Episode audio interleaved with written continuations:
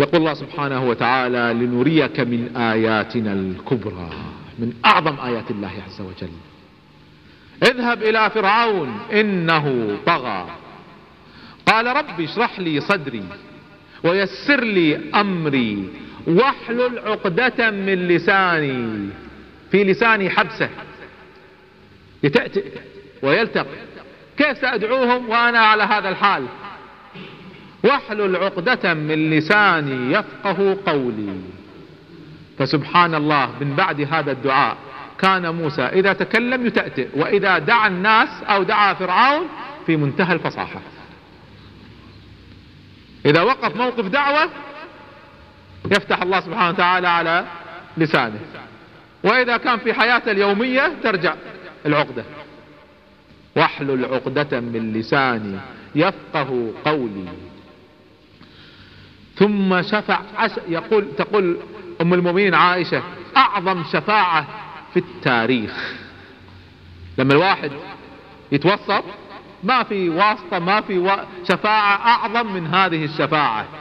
لما قيل أي الناس أشفع؟ فقالت موسى عندما شفع لأخيه أن يكون نبيا. أي شفاعة أي واسطة أكبر من هذه؟ بشفاعة موسى صار هارون عليه السلام نبيا.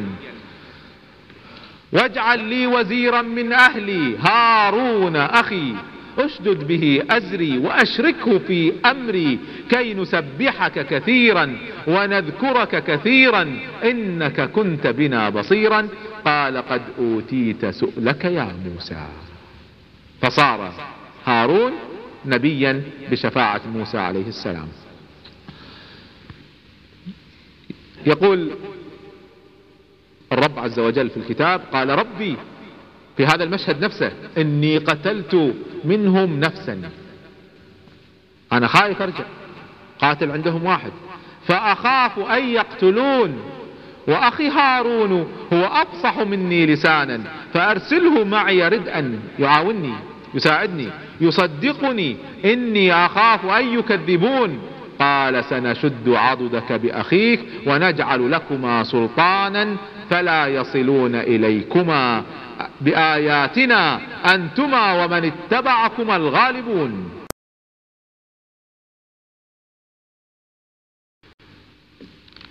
ذهب إلى فرعون قطع الطريق وذهب إلى فرعون. موسى عليه السلام التقى بأمه وبإخوته وأخذ معه فرعون. أخذ معه هارون إلى فرعون عليه اللعنة فطرق عليه الباب فرده الحرس. كانوا ما يدخلون عليه إلا كبار القوم. فقالوا له ارجع. قال إني رسول.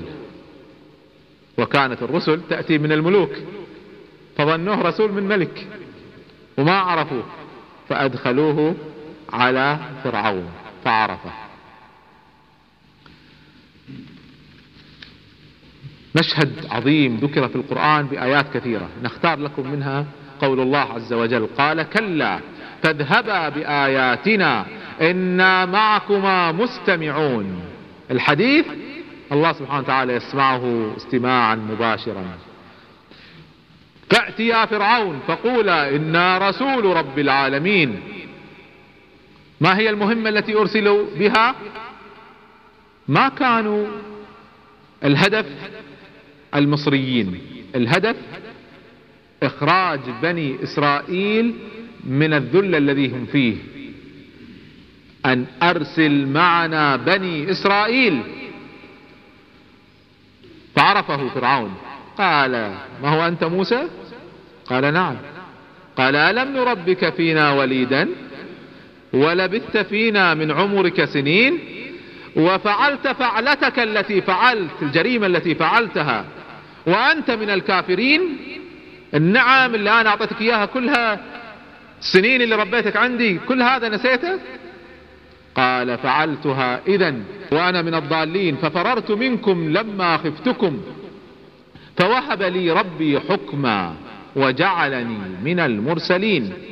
وتلك نعمة تمنها علي؟ أنت تمن علي إنك ربيتني وكذا؟ أنت ربيتني لأني كنت أريد أن أنجو من العذاب الذي فعلته ببني إسرائيل وتلك نعمة تمنها علي أن عبدت بني إسرائيل. في منتهى القوة كان يخاطب فرعون.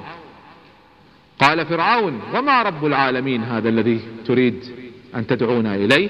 قال رب السماوات والأرض وما بينهما.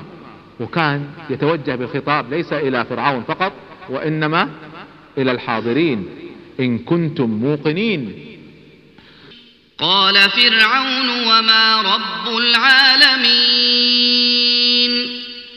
قال رب السماوات والأرض وما بينهما إن كنتم موقنين.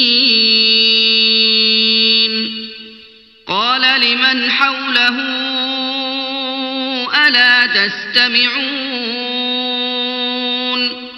إيش الكلام الغريب هذا؟ قال ربكم ورب آبائكم الأولين. قال إن رسولكم الذي أرسل إليكم لمجنون. قال رب المشرق والمغرب وما بينهما إن كنتم تعقلون. بدأ يذكر الأشياء التي لا يستطيع عليها فرعون. فرعون يقول أنا الرب. فهنا يقول له السماوات الأرض المشرق المغرب. يعرفون أنها ليست بيد فرعون. قال لما وصل الأمر إلى هذا وبدأ الأمر يصبح خطير والجدل بدأ يأخذ مجراه. قال لئن اتخذت إلها غيري لأجعلنك من المسجونين. وهذا منهج الطغاة دوما. تأتيه بالحجة تأتيه بالبرهان بالدليل. الحل سجون وإرهاب وتعذيب وبطش وهذا الذي يفعل في أمتنا في كثير من بلاد المسلمين اليوم فرج الله عنها يأتي داعية يدعو النتيجة سجن وتعذيب وطرد من العمل وانتهاك للأعراض وأمثالها. ولا حول ولا قوة إلا بالله. منهج الطغاة على منهج فرعون. قال أولو جئتك بشيء مبين. لو أتيتك بدليل مبين قال فأت به إن كنت من الصادقين. إذا الأمر تجهز لأن يظهر له الآيات المعجزات. آيات أخرى تذكر هذا هذه الدعوة لفرعون. قال إنا رسول ربك فأرسل معنا بني إسرائيل ولا تعذبهم قد جئناك بآية من ربك والسلام على من اتبع الهدى. إنا قد أوحي إلينا أن العذاب على من كذب وتولى. قال فمن ربكما يا موسى؟ قال ربنا الذي أعطى كل شيء خلقه ثم هدى. هو الذي خلق كل شيء وهو الذي هدانا. قال فما بال القرون الأولى؟ يعني لماذا الناس الذين قبل قبلنا ما عبدوا هذا الرب الذي تكلم عنه؟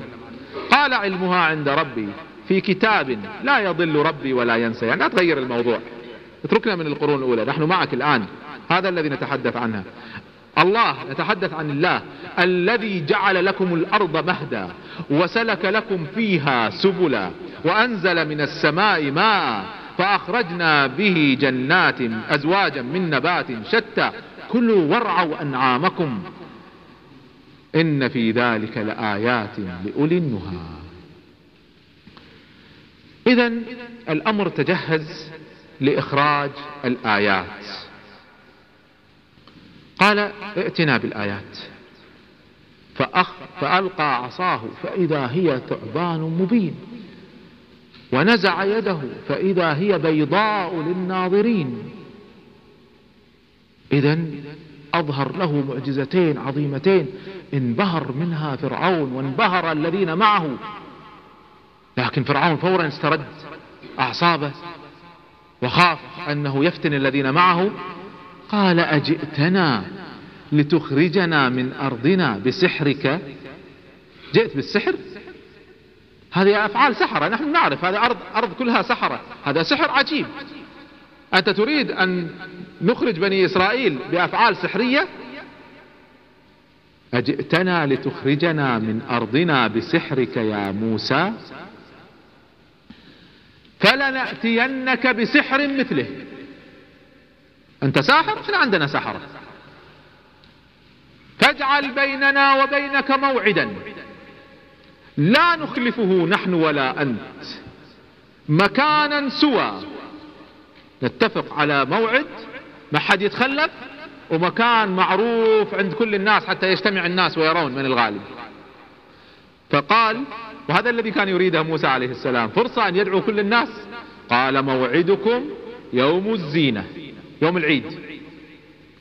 وأن يحشر الناس ضحى وقت الضحى يجتمع الناس. ثم أنذرهم وحذرهم قال لهم موسى ويلكم لا تفتروا على الله كذبا فيسحتكم بعذاب وقد خاب من افترى. هذا الكلام الله سبحانه وتعالى ينقلنا الآن إلى المشهد مع السحرة. اجتمع مع السحرة. جاء أربعين ساحر. كان قد اختارهم اختارهم فرعون وهم صغار وأجبرهم على تعلم السحر عند كبار السحرة. وفعلا كبروا وصاروا هم كبار السحرة في مصر. منهم صغار وهم على السحر. إلى أن كبروا وهم على السحر. فهددهم موسى عليه السلام وأنذرهم. فاجتمع السحرة بالسر. بدأوا يتحدثون. لا فرعون يسمع ولا الناس يسمعون. فتنازعوا أمرهم بينهم وأسروا النجوى. أسروا النجوى يعني تكلموا كلاما خافتا بالسر واختلفوا. قالوا تعرفون خلونا من الناس تعرفون كل هذا دجل شغلنا. ونخشى أن يكون هو نبي فعلا. وهو قد هددنا. ويلكم قبل ما تبتدون لا تفتروا على الله كذبا فيسحتكم بعذاب. وقد خاب من افترى. لكن بعد التشاور بين السحرة ذهبوا إلى فرعون. قالوا أئن لنا لأجرا إن كنا نحن الغالبون. إن كنا نحن الغالبين. قال نعم. وإنكم لمن المقربين. إذا تغلبون لي هذا الرجل ليس فقط إكرام وإنما أقربكم فتكونون من خواصي. فطمعوا. فخطبوا في الناس. قالوا عن فرعون عن موسى وهارون. قالوا إن هذان لساحران يريدان أن يخرجاكم من أرضكم. بسحرهما ويذهبا بطريقتكم المثلى. وبدأوا يتحدثون مع بعض قالوا اتفقوا لا تختلفوا فأجمعوا كيدكم ثم أتوا صفا. تقدموا صفا واحدا نحو موسى. مش مشهد رهيب. أربعين ساحر يتقدمون موسى واقف وحده وخلفه هارون. والناس تتفرج. وبدأوا ينادون قد أفلح اليوم من استعلى كأنها معركة. قالوا يا موسى إما أن تلقي وإما أن نكون أول من ألقى. فأوحى له الله سبحانه وتعالى قال دعهم هم يلقون. قال بل ألقوا. فوقف السحرة معهم العصي والحبال فرموا العصي والحبال وإذ بالعصي والحبال تتحرك وتهتز بشكل عجيب كأنها تسعى. حتى أن موسى عليه السلام سحرته هذا سحره المشهد سحره السحر بهذا. يقول الله سبحانه وتعالى فإذا حبالهم وعصيهم يخيل إليه إلى موسى أنها تسعى. يقول الله سبحانه وتعالى في الآية الأخرى فسحروا أعين الناس واسترهبوهم وجاءوا بسحر عظيم. ما هو خفة يد؟ مو حيل يدوية شيء يخفونه. سحروا أعين الناس. كل الناس ترى هذا المشهد ففزع الناس. فالله سبحانه وتعالى تدخل. يقول الله سبحانه وتعالى فأوجس في نفسه خيفة موسى. موسى خاف. موسى نفسه عليه السلام خاف من المشهد. أي سحر هذا؟ قلنا لا تخف إنك أنت الأعلى. وألق ما في يمينك. فألقى العصا ناوله إياها هارون فألقاها. فتحولت العصا إلى حية ضخمة. وبدأت العصا تبلع هذه الأشياء كلها. وألق ما في يمينك تلقف ما صنعوا. إنما صنعوا كيد ساحر ولا يفلح الساحر حيث أتى. السحرة لما شافوا المشهد عرفوا أن هذا ليس سحرا وإنما هو معجزة من عند الله. فألقي السحرة سجدا. قالوا آمنا برب هارون وموسى. ما هو سحر وإنما إعجاز إلهي. فغضب فرعون. أربعين ساحر أمام الناس يسجدون كلهم سجدوا. قال آمنتم له قبل أن آذن لكم؟ كيف تؤمنون قبل ما تستشيروني؟ مسألة ما فيها استشارة. لما سقط السحرة ما سقطوا من كيفهم؟ يقول الله سبحانه وتعالى ما قال فسجد السحر قال فألقي السحرة. الله سبحانه وتعالى جعلهم ينكفئون على وجوههم. يريد مخرج من هذه المصيبة التي أصابته. هزم. فماذا قال؟ فورا خطب في الناس يبين لهم هذه حيلة. إنه لكبيركم الذي علمكم السحر. هذا كبير السحرة هو اللي معلمهم. هذا اتفاق بينه. إن هذا إلا مكر مكرتموه في المدينة لتخرجوا منها أهلها. في اتفاق حدث بين موسى وبين هؤلاء السحرة حتى يخرجوا الناس. شوف كيف قلبهم. وسائل الإعلام كيف تجعل الداعية مجرما. وتجعل الذي يدعو إلى الحق ارهابيا. فتدخل فورا قلب الأمور. فهددهم فلو قطعن أيديكم وأرجلكم من خلاف ولأصلبنكم في جذوع النخل ولتعلمن أينا أشد عذابا وأبقى. سأقطع أيديكم وأرجلكم وأصلبكم أقتلكم. قالوا لن نؤثرك على ما جاءنا من البينات. ظهر لنا الحق البين الظاهر والذي فطرنا. فاقض ما أنت قاض إنما تقضي هذه الحياة الدنيا. هنا طبعا فورا فرعون أمر بقتل السحرة هؤلاء جميعا. وهؤلاء السحرة ذكروا أنه هو الذي استكرههم على السحر وما استكرهتنا عليه من السحر. فعرفوا أنها سحر هذا باطل. وظهر لهم الحق فآمنوا. فكانوا من أول من آمن من المصريين بعد الرجل الذي كان يسعى أيضا آمن. يقول آه، ابن عباس ما آمن من المصريين هؤلاء من قوم فرعون ما آمن إلا ثلاثة بعد السحرة أو مع السحرة. آمنت آسيا وآمن الرجل الذي جاء يسعى وآمن رجل من آل فرعون يكتم إيمانه. والباقي كلهم على الكفر. ظهر الحق وبان للناس أجمعين. فهنا ماذا فعل فرعون؟ بدأ يتشاور مع جماعته. قال ماذا أفعل؟ قالوا زد العذاب على بني إسرائيل. فأمر. يقول الله سبحانه وتعالى فلما جاءهم بالحق من عندنا قالوا اقتلوا أبناء الذين آمنوا معه واستحيوا نساءهم. وما كيد الكافرين إلا في ضلال. بدأت بدأ البلاء مرة أخرى على بني إسرائيل. قال يعاندوني وما يعبدوني ويريدون أن يحرفوا الناس عن ديني هذا عذابهم. ثم بدأ يستهزئ بموسى.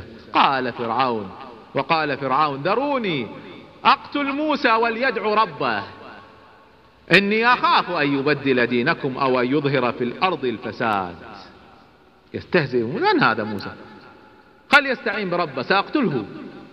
فموسى عليه السلام استعان بالله عز وجل. وقال موسى إني عذت بربي وربكم من كل متكبر لا يؤمن بيوم الحساب. فتدخل فورا المؤمن واحد من آل فرعون لما رأى هذا المشهد آمن. فتدخل وقال رجل مؤمن من آل فرعون يكتم إيمانه أتقتلون رجلا أن يقول ربي الله؟ وقد جاءكم بالبينات من ربكم وأخذ يدعوهم دعاء عظيم في موقف دعوة كريمة كاد يفقد بها حياته. موقف عظيم. يذكر فرعون بعظمة الله عز وجل وألا يعاند النبي. وكاد فرعون أن يبطش به لكن الله سبحانه وتعالى حفظه فوقاه الله سيئات ما مكروا. فلم يؤمن إلا بنو إسرائيل وهؤلاء الثلاثة فقط. يقول الله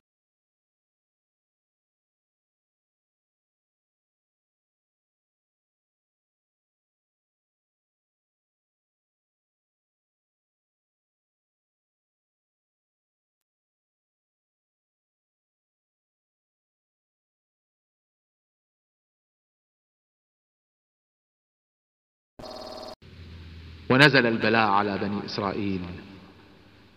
فقال موسى لبني إسرائيل فقال وقال موسى يا قوم إن كنتم آمنتم بالله فعليه توكلوا. إن كنتم مسلمين فقالوا على الله توكلنا. لكن بعدما قالوا أوذينا من قبل أن تأتينا ومن بعد ما جئتنا. ذبح أولادنا من قبل ما جئتنا وذبح أولادنا بعد ما جئتنا. ثم استغفروا وقالوا على الله توكلنا. ربنا لا تجعلنا فتنة للقوم الظالمين. لا تجعلنا بلاء. الله يجعل الكفار يزيد عذابهم بسببنا. بأن نحن نبتلى. ونجنا برحمتك من القوم الكافرين. فأوحى الله سبحانه وتعالى إلى موسى. وأوحينا إلى موسى وأخيه أن تبوأ لقومكما بمصر بيوتا. علموا بيوت بني إسرائيل. اجعلوا علامات على كل بيوت بني إسرائيل.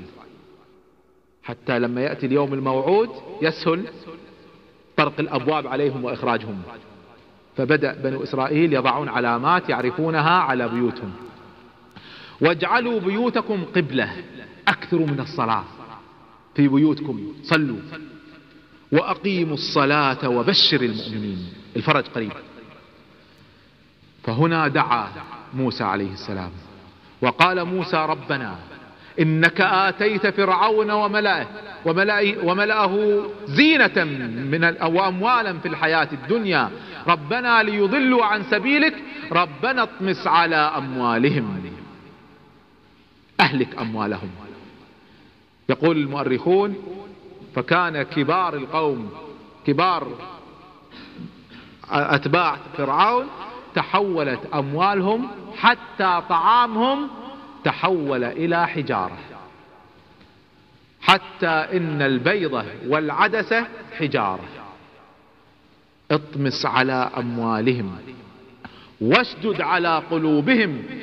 فلا يؤمنوا حتى يروا العذاب الأليم. قال قد أجيبت دعوتكما فاستقيما ولا تتبعان سبيل المجرمين. وبدأ البلاء واشتد على بني إسرائيل. قالوا أوذينا من قبل أن تأتينا ومن بعد ما جئتنا. قال عسى ربكم أن يهلك عدوكم ويستخلفكم في الأرض فينظر كيف تعملون. قد أنتم تصبحون الحكام عندها سنختبركم نرى كيف تفعلون. ولما اشتد البلاء قابله الله سبحانه وتعالى ببلاء على المصريين. اشتد البلاء على بني إسرائيل فجاءت البلاء جاء البلاء تلو البلاء على فرعون والمصريين. ولقد أخذنا آل فرعون بالسنين. بدأ القحط جفت الأرض وجفت السماء وجف النيل نزل واشتدت بهم المجاعة. فعرف فرعون أن هذا من فعل موسى فاستدعاه. قال إن تدعو ربك أن يرفع عنا هذا الجفاف أرفع البلاء عن بني إسرائيل. فقال نعم. فأخذ موسى عليه السلام يدعو برفع الجفاف فانجرى النيل ونزل المطر. ورجع فرعون إلى البلاء مرة أخرى. بدأ يعذب بني إسرائيل مرة أخرى. فجاء فورا عذاب آخر. ونقص من الثمرات. جاء العذاب آخر. نقص من الثمرات. بدأت الشجرة لما يأتي وقت ثمرها شجرة العظيمة التي كانت تخرج الثمار الكبيرة ما تخرج إلا حبة واحدة. النخلة ما تخرج إلا بلحة واحدة. بساتين العنب ما تخرج إلا عنبة واحدة. نقص من الثمرات. بلاء يقابل ببلاء. فاستدعاه مرة أخرى. قال اكشف البلاء. ادعو ربك أن يكشف البلاء وأترك بني إسرائيل يخرجون. فدعا ربه عز وجل. فرجعت الثمار ورجع الخير إلى مصر. ورفض فرعون أن يترك بني إسرائيل يتركهم يخرجون. إذا جاء الخير قالوا لنا هذه. فإذا جاءتهم الحسنة قالوا لنا هذه وإن تصبهم سيئة يقول هذا كله من موسى. يطيروا بموسى ومن معه. قالوا قال ألا, ألا إنما طائرهم عند الله. الشؤم منكم النحس. هذا الذي أصابكم بسبب كفركم بالله عز وجل. وبدأت الآيات. يقول الله سبحانه وتعالى فأرسلنا عليهم الطوفان والجراد والقمل والضفادع والدم. تسع آيات كما ذكر الله سبحانه وتعالى. الآية الأولى العصا تحولت إلى حية. الآية الثانية اليد تخرج بيضاء من غير سوء. الآية الثالثة السنين القحط. الآية الرابعة نقص من من الثمرات. وخمس آيات ذكرها الله سبحانه وتعالى في هذه الآية. الطوفان والجرادة والقملة والضفادع والدم. أول الآيات هذه الخمس الطوفان فاض النيل وبدأ يغرق مصر إلا ديار بني إسرائيل. يأتي الطوفان يوصل إلى بيت إسرائيلي يوخر. يبتعد. يوصل بيت المصري يدخل. آية يرونها بأعينهم. غرقوا بالطوفان وبني إسرائيل بينهم ما يصيبهم شيء. فكل ما نزلت آية يستدعون موسى يطلبون منه أن يرفع البلاء. فيستجيب. فيرفع البلاء فيصر فرعون. الآية الثانية الجراد. بدأ الجراد ينزل عليهم. أي مزارع للمصريين تهلك. مزارع بني إسرائيل ما يمسها شيء. وهكذا يدعو ويرفع البلاء.